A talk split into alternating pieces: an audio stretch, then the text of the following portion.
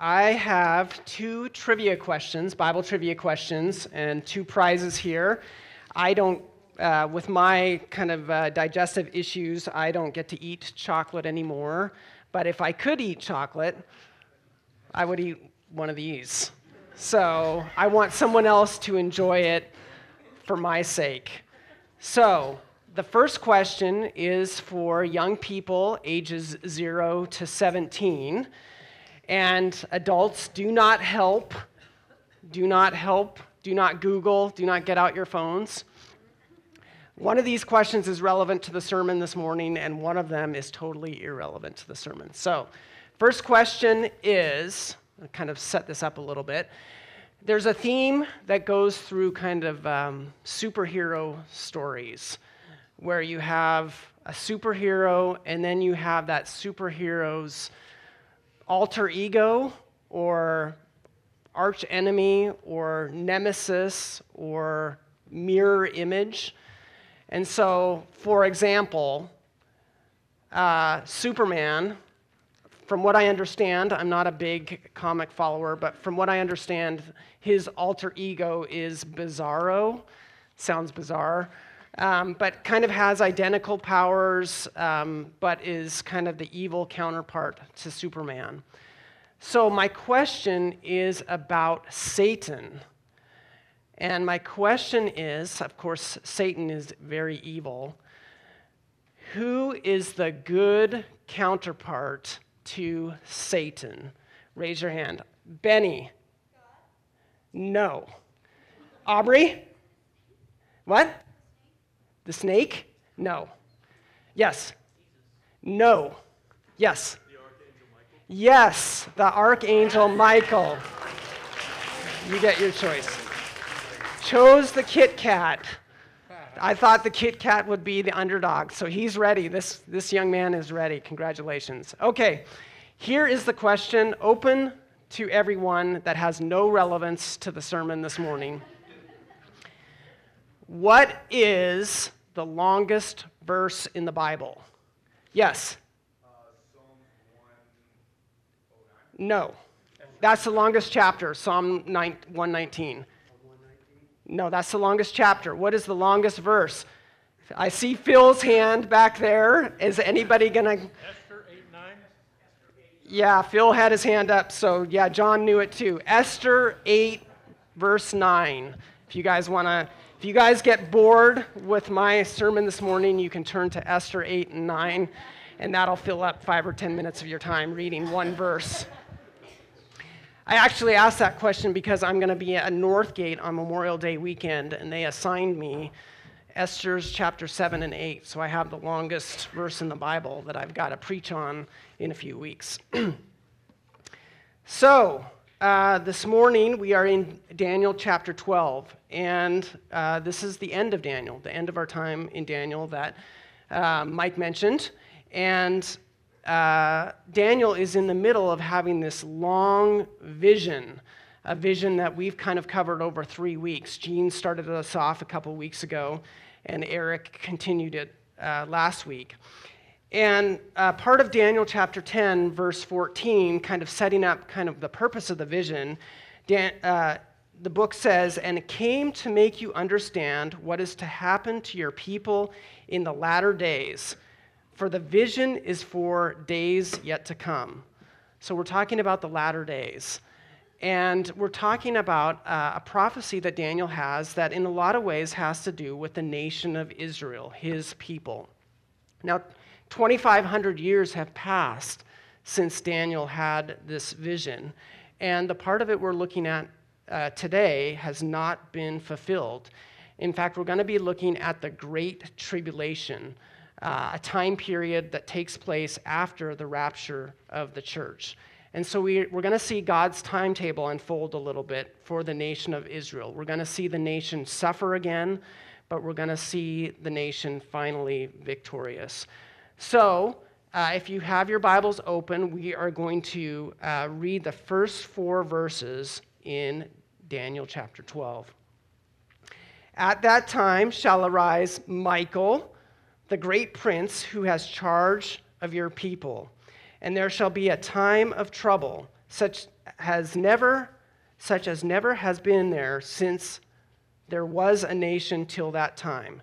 But at that time your people shall be delivered, everyone whose name shall be found written in the book. And many of those who sleep in the dust of the earth shall awake, some to everlasting life, and some to shame and everlasting contempt. And those who are wise shall shine like the brightness of the sky above, and those who turn many to righteousness like the stars forever and ever. But you, Daniel, shut up the words and seal the book until the time of the end. Many shall run to and fro, and knowledge shall increase. So in verse 1, we see Michael. Uh, Gene talked about Michael a couple weeks ago, but he is uh, the archangel or an archangel. He's at the top of the hierarchy of angels.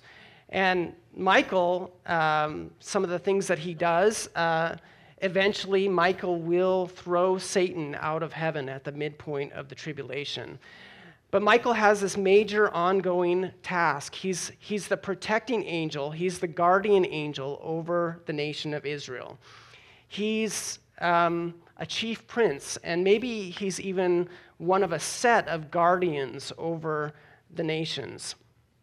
And his job is to ensure the survival of the nation of Israel uh, from when it became a nation through the end of the tribulation until the resurrection. And so we get this glimpse behind the curtain and get to see this key figure in Scripture. Um, and so, uh, and we've seen kind of throughout history the continued existence of Israel. Now, angels are spiritual servants and they go about God's work. And here's a verse that just talks about uh, angels here. For he will command his angels concerning you to guard you in all your ways. On their hands they will bear you up, lest you strike your foot against a stone. So, angels are there to protect us, preserve us, to keep watch over us. And, um, and when we talk about angels, we're getting this uh, supernatural dimension.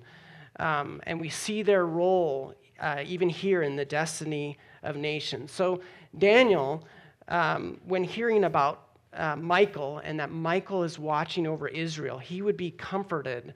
Even knowing that this nation was going to go through the worst of times, he could know that Israel would be delivered and God would be using this powerful archangel, Michael. So, uh, verse 1 talks about, uh, has this phrase, at that time, and this phrase, time of trouble. And this phrase is talking about the Great Tribulation. It's a time period that lasts three and a half years. Um, it's the second half of the seven year tribulation. You can see it up, up there on the screen. And um, the tribulation actually begins, it takes place after the rapture, but it begins when the Antichrist signs a peace agreement with the nation of Israel. And then uh, really, there's a three and a half years of relative peace. The Antichrist is kind of occupied with other things. But at the midpoint of the uh, tribulation uh, is when uh, Satan is thrown out of heaven. We know kind of Satan has access into heaven. He can, he can go before the throne and he can accuse the saints. Uh, he did that with Job. Well, he gets thrown out of heaven uh, in, in, at that midpoint of the tribulation, he loses his access to heaven. And so Satan is furious. And so he uses the Antichrist to target the nation of Israel. And so Israel becomes this international battlefield. And um, these verses really talk about that time being kind of the worst of times. And that's hard to even imagine knowing what the Jewish people have gone through with the, with the Holocaust and all sorts of different things throughout the years, the persecution they, they've endured, that this is going to be the worst of times. Um, Matthew 24, 21. For then there will be great tribulation, such as not been from the beginning of the world until now. No, and never will be. So Satan's goal is to destroy the Jews. And, and what he's trying to do is he's, and, and this has been his goal uh, from the beginning, and it will only intensify here at the Great Tribulation. But he wants to exterminate the people of Israel, and his theory is that if he can do that, then he can prevent the second coming of Jesus Christ.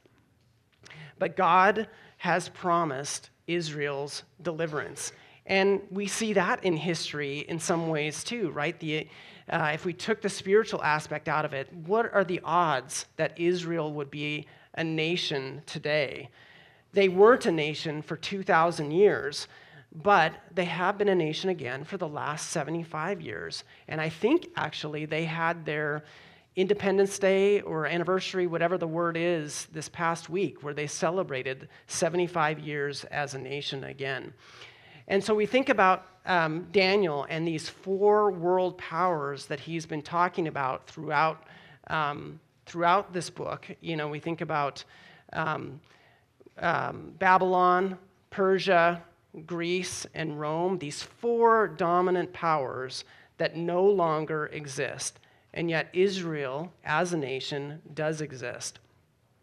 And so the table is set today for these prophecies to be fulfilled. Satan has attempted to extinguish Israel, but Israel still stands. Um, put yourself in Daniel's shoes for a minute and just think about the emotions that he's dealing with as he's um, experienced this vision as like a fire hose. He's taking it all in and knowing these, these horrific times that are to come for his people. And yet he gets these assurances from God that the nation will be delivered, that God will keep and fulfill his promises, that Israel will survive, his people will survive, and so there is hope. There is hope still, regardless of whatever circumstances the nation finds itself in, or even not being a nation, the people, they can hope that, um, that they will ultimately prevail. And so, this great tribulation is a great evil that's perpetrated against God's chosen nation. And God uses this great tribulation, He uses this immense suffering, and He he brings out this believing remnant that will enter into blessing, that will enter into the millennial kingdom, that this restored nation of Israel. There will be a massive revival. I think verse 3 talks about a massive revival in uh, Israel. Uh, the wise will turn many to righteousness. And so, um, remember that this is a promise for the nation of Israel. This is a promise for Daniel's people. This is a promise for the Jews. This is not for the church, this is for the Jews. And Daniel would have been looking forward to this day and longing for this victory. And so uh, then in verse 2, we have the people awakening. Uh, the people awakening to everlasting life or to everlasting contempt. This is a resurrection verse. This is an Old Testament resurrection verse, um, and as we'll see in a minute, it's one of the few Old Testament resurrection verses. And it talks about those who sleep, awakening. These are dead people awakening. And when it talks about sleep, it's talking about the body. The body is asleep. It's a, the physical part of it. The body's asleep. This isn't soul sleep, this is talking about. And so Daniel is talking about a physical resurrection taking place here. And it's the first time in Scripture that the phrase everlasting life or eternal life is used. And this really would have been kind of a foreign concept um, to the Jewish people at the time. I think they kind of had this idea that uh, they, were, they were going to live forever, but it would be in, in Sheol. It would, if they were um, a follower of God, that they would live on this good half of Sheol. They would live in paradise and not in Hades. I think that was kind of the idea. So, this idea of a, a bodily, physical resurrection would have been um, kind of foreign to them. And so, this verse places that physical resurrection after the tribulation and before the millennium. And there's going to be two groups that are resurrected after the tribulation. One is the Old Testament saints, so Daniel's an ex- example of that. And the other group resurrected at the end of the tribulation is, is the tribulation martyrs, those who have died during that seven year period. And they will receive physical, glorified bodies. So here uh, I'm sorry for the small font here, but here are the other Old Testament verses that talk about resurrection, that talk about eternity. And um, you can see for the length, the thickness in your Bible of the Old Testament, there really isn't that much that talks about resurrection. And I've bolded the two verses that talk about a physical bodily resurrection, and I'll just read those right now. So, Job 19 26 says, And after my skin has been thus destroyed, yet in my flesh I shall see God. And then Isaiah 26 19 says, Your dead shall live, their bodies shall rise. You who dwell in the dust, awake and sing for joy. For your dew is a dew of light, and the earth will give birth to the dead.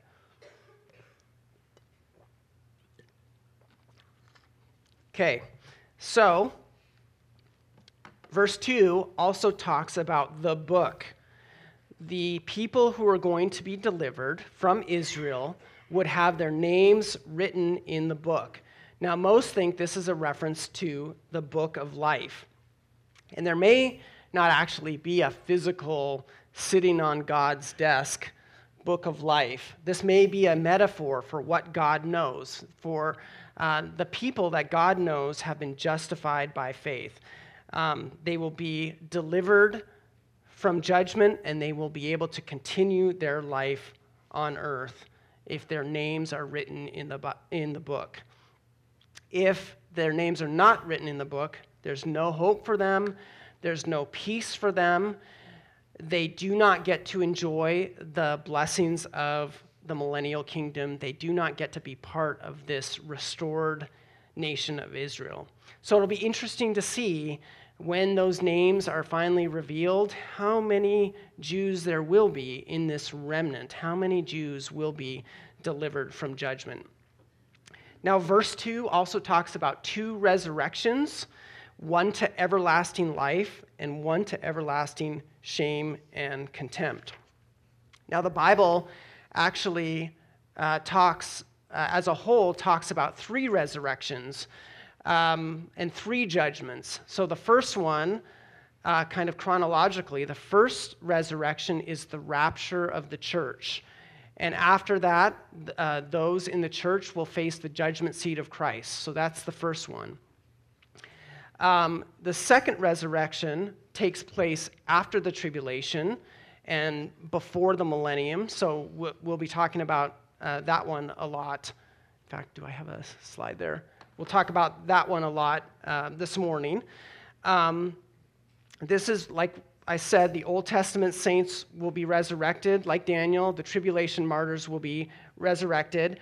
And then there will be those that are alive that come through the tribulation, and, and this group of people will face the judgment of the, the sheep and the goats. And then the third resurrection takes place at the end of the millennium, and that's the great white throne judgment, where all the dead unbelievers who have not been judged and all those who are alive at the end of the millennium will face judgment at the great white throne and those who do not believe will be cast into the lake of fire. So, when this verse says uh, resurrection to everlasting life and a resurrection to everlasting judgment, it really is talking about that second and third judgment the judgment of the sheep and the goats, the judgment at the great white throne. So, there's a thousand years encompassed in that verse there. Notice the word everlasting. Of course, we all know what that means. That means forever, right? Um, and it says everlasting life, everlasting judgment. So that's this is another verse against this concept of annihilationism, this concept that God is just going to um, poof people out of existence if they have not trusted in Him. They will just cease to exist. Um, no, um, life and judgment are never ending. They're everlasting. They go on forever and ever. And if that a person faces everlasting judgment. They will be separated from God. They will be judged at the great white throne judgment. They will face eternal shame, eternal co- contempt. I don't know about you, but that does not sound very pleasant to me. I'm not uh, really wanting to go that route. And so, hopefully, for all of us here, we've made that decision to put our faith in Jesus Christ, to put our trust in Him, um, so that we will never face that, that horrific idea, that horrific time of everlasting shame and everlasting contempt. Verse 3 talks about shining like the stars. There will be tribulation saints that illuminate the way, that will turn many to Christ, that will turn many to righteousness. Um, it's going to be a tremendous time of suffering during this great tribulation.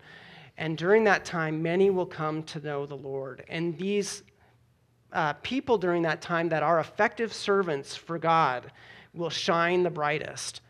And I think we can take this application for ourselves. We want to shine like the stars, we want to reflect the glory of God in our lives.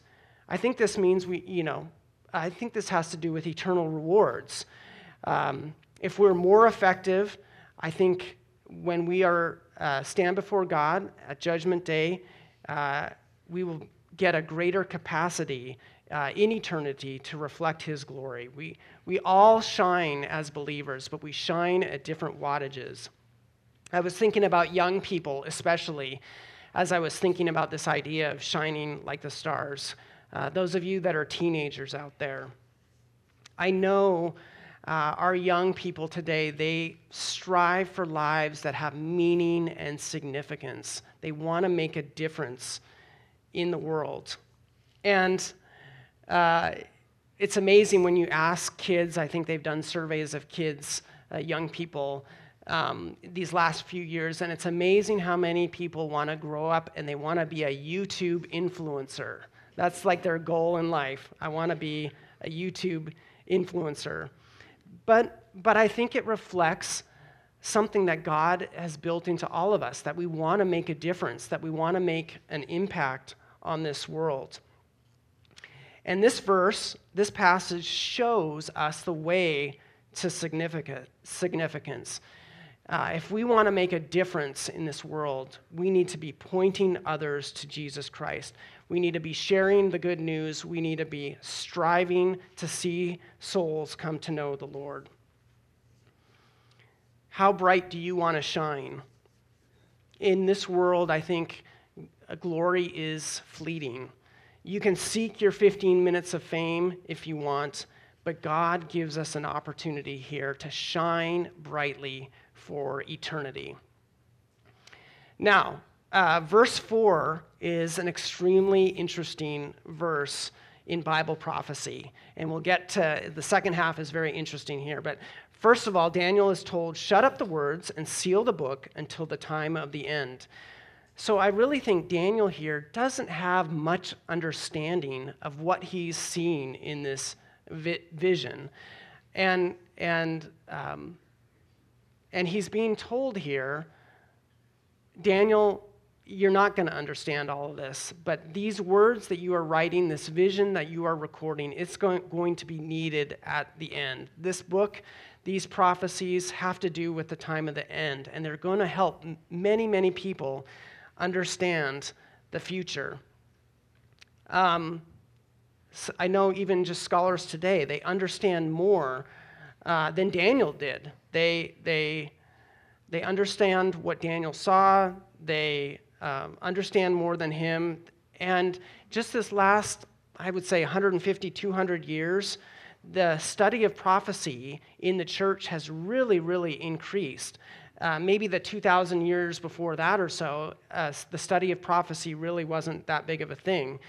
Um, other eras had other doctrines that they were focused on. Um, I thought of the, res- the Reformation, where it was really the doctrine of salvation um, that was uh, kind of in question and that was really being wrestled with. But recent generations, the doctrine of prophecy has come to the forefront. And so then we get this really strange sentence Many shall run to and fro, and knowledge shall increase. Well, what does that mean?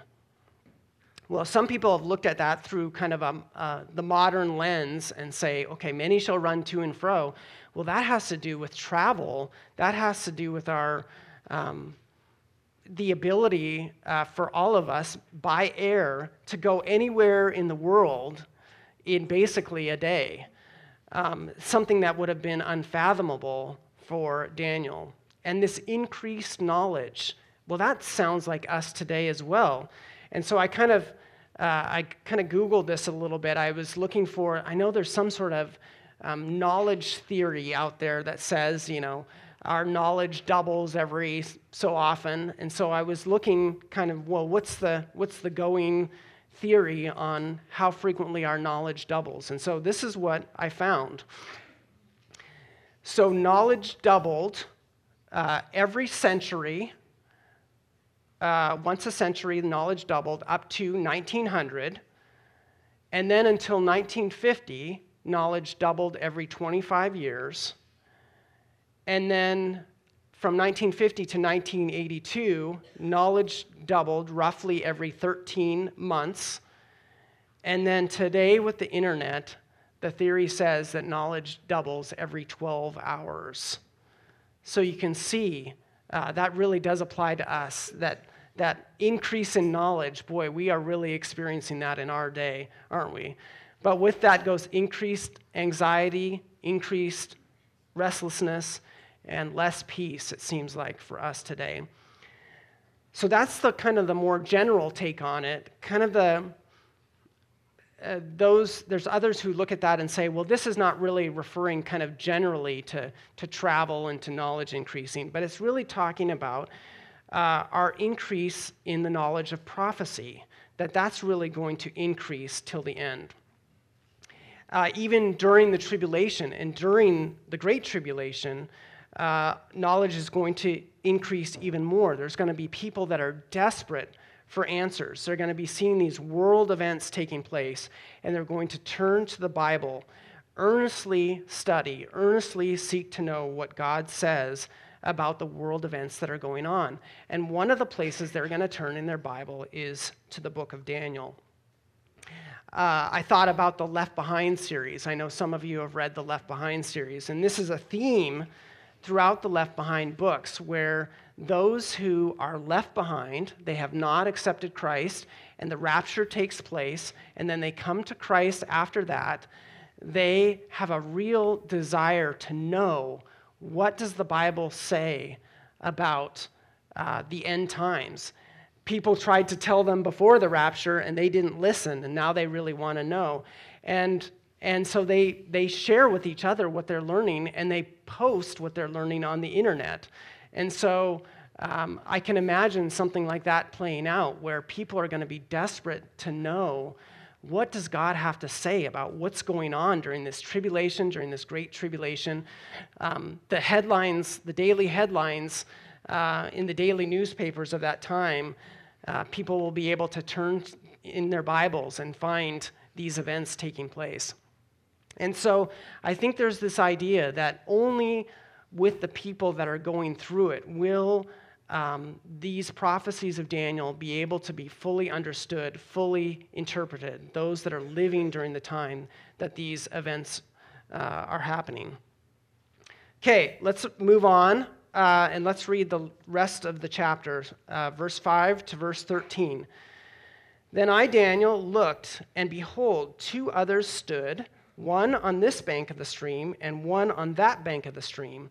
And someone said to the man clothed in linen, who was above the waters of the stream, How long shall it be till the end of these wonders? And I heard the man clothed in linen, who was above the waters of the stream, he raised his right hand and he raised his left hand toward heaven and swore by him who lives forever that it would be for a time, times, and half a time.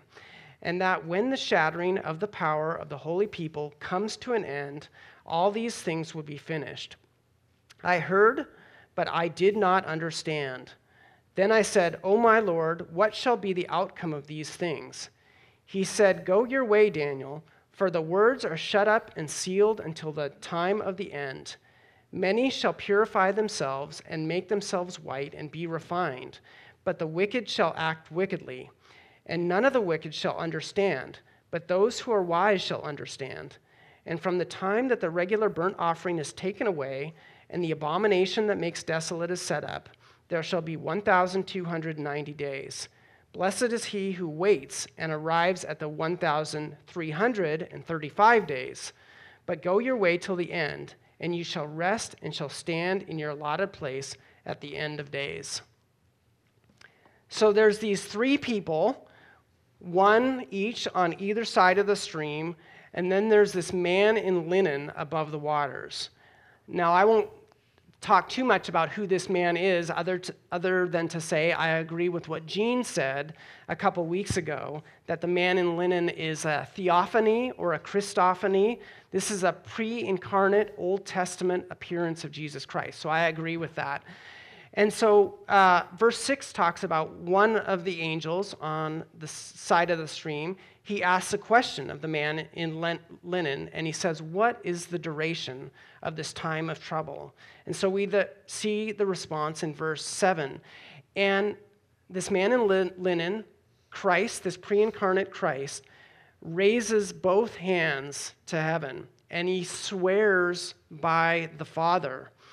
And what that says is that what he's about to say is absolute truth. This is going to happen. The outcome is determined. When we swear, when we go to court and we swear, normally we raise one hand. And I think, from what I understand, uh, in Daniel's time it was similar. And so when you have these both hands raised to heaven, this is a, let's pay attention to what's going to be said here. And so he talks about the time and times and half a time until the end of suffering. And so um, all, of, all of you who know your Bible prophecy knows that that phrase, time and times and half a time, means three and a half years or 1,260 days. And so we have the beginning point here is this abomination of desolation that we've talked about uh, throughout our study of Daniel, where uh, in the temple, the Antichrist sets up an image to himself and he declares himself God and he demands worship of himself and his image. So that's the beginning of this 1,260 days. And the end is when the King of Kings and the Lord of Lords returns. Like I said, tribulation seven years, the first half relatively peaceful for Israel, the second half, not so much. There's going to be immense suffering for Israel. And so, what Daniel learns from, from this time and time and half a times that has been communicated by, this pre, by the pre incarnate Christ is that the suffering of the people of Israel has set and defined limits. God is not going to allow indefinite suffering for his people. Now, God has a purpose for this suffering. This suffering is evil, it's caused by Satan, by the Antichrist, by his followers, but God uses this suffering. And he does it, or he allows it, because his holy people, the nation of Israel, their power will be shattered, their will will be broken, their stubbornness will finally be brought to an end. We think of of the Jews today that they don't, they reject the Messiah. They reject Jesus Christ as the Messiah. They refuse to believe he is the Messiah. And that stubbornness is going to come to an end with the Great Tribulation. And so God is working in his nation. He's pruning, he's purging, he's refining, he's purifying. Verse 10 says, Many shall purify themselves and make themselves white and be refined. And so we have this great tribulation, trials, persecution. It lasts for three and a half years.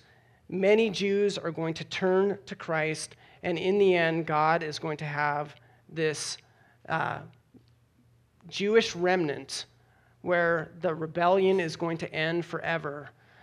Um, even today, before the tribulation, before the rapture, um, just in these last hundred years, right, 75 years, we've seen Israel regathered into a nation. And then during the tribulation, those rebels who, who refuse to bow the knee to God will be purged.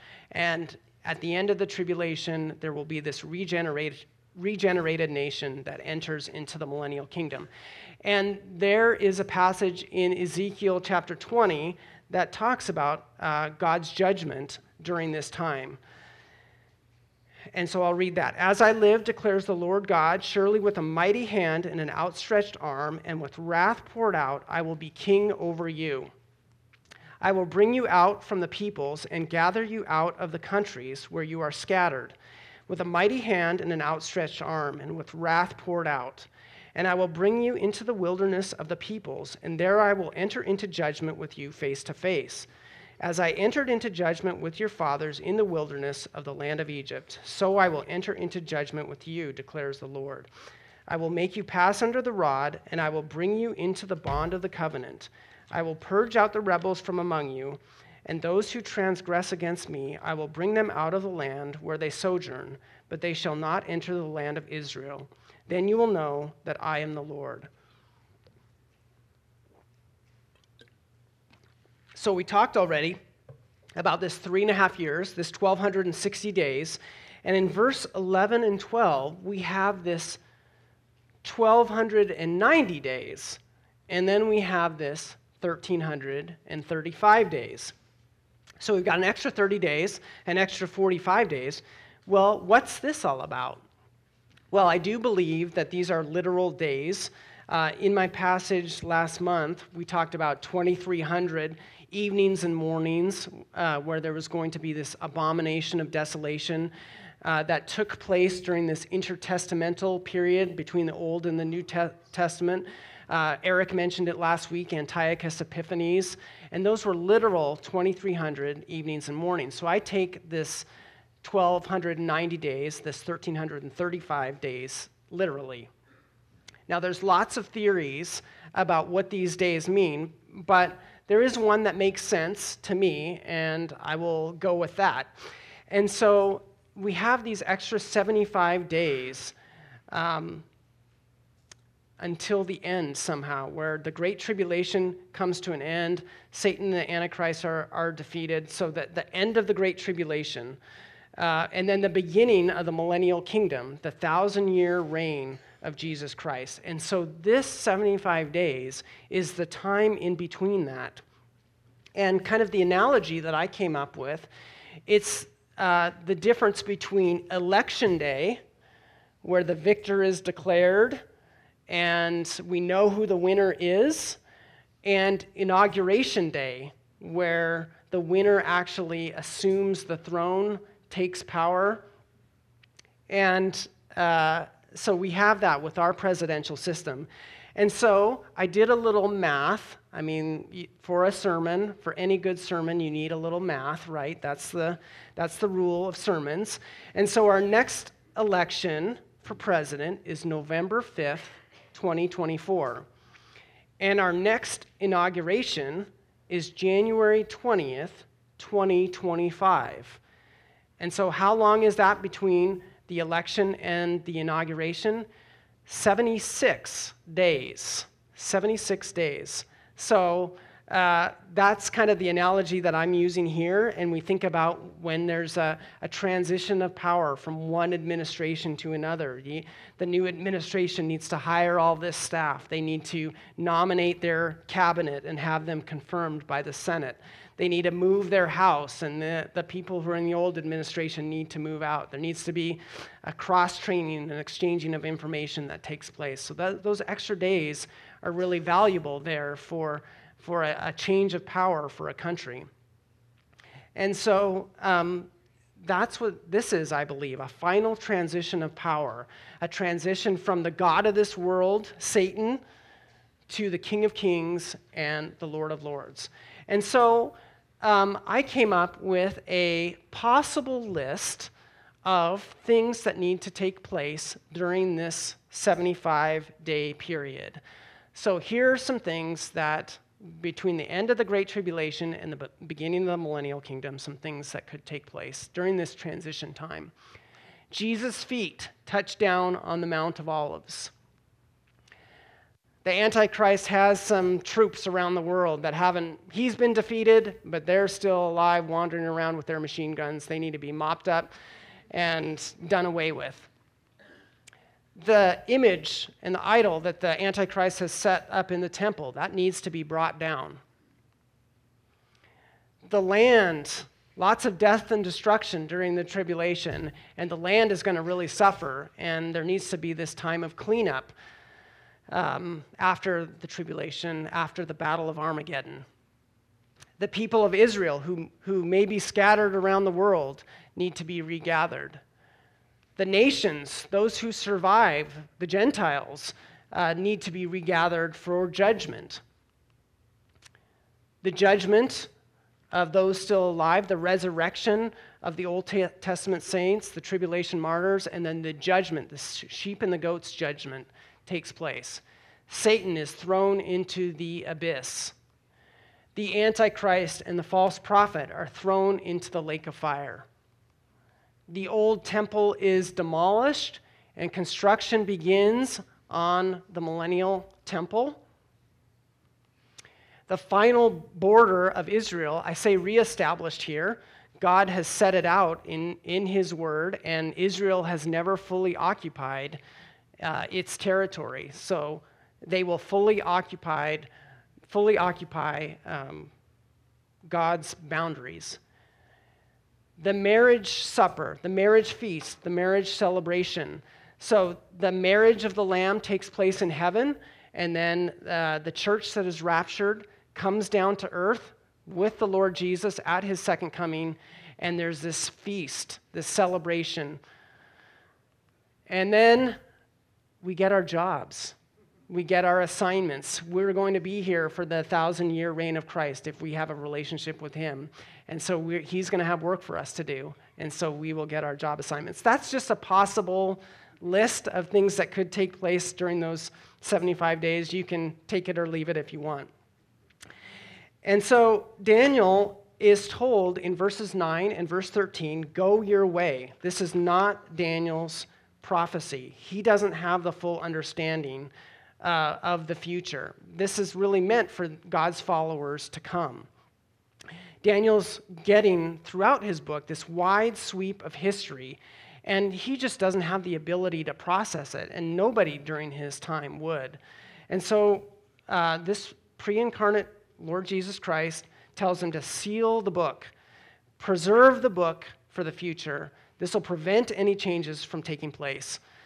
And today, like I said, we have much more understanding. We know what the Lord's plan is more. We have the whole counsel of God, the whole canon of Scripture. We have other prophecies that we can use. We have the book of Revelation. We see in the book of Revelation where the seals are broken, where the time of fulfillment for some of these things has, has come.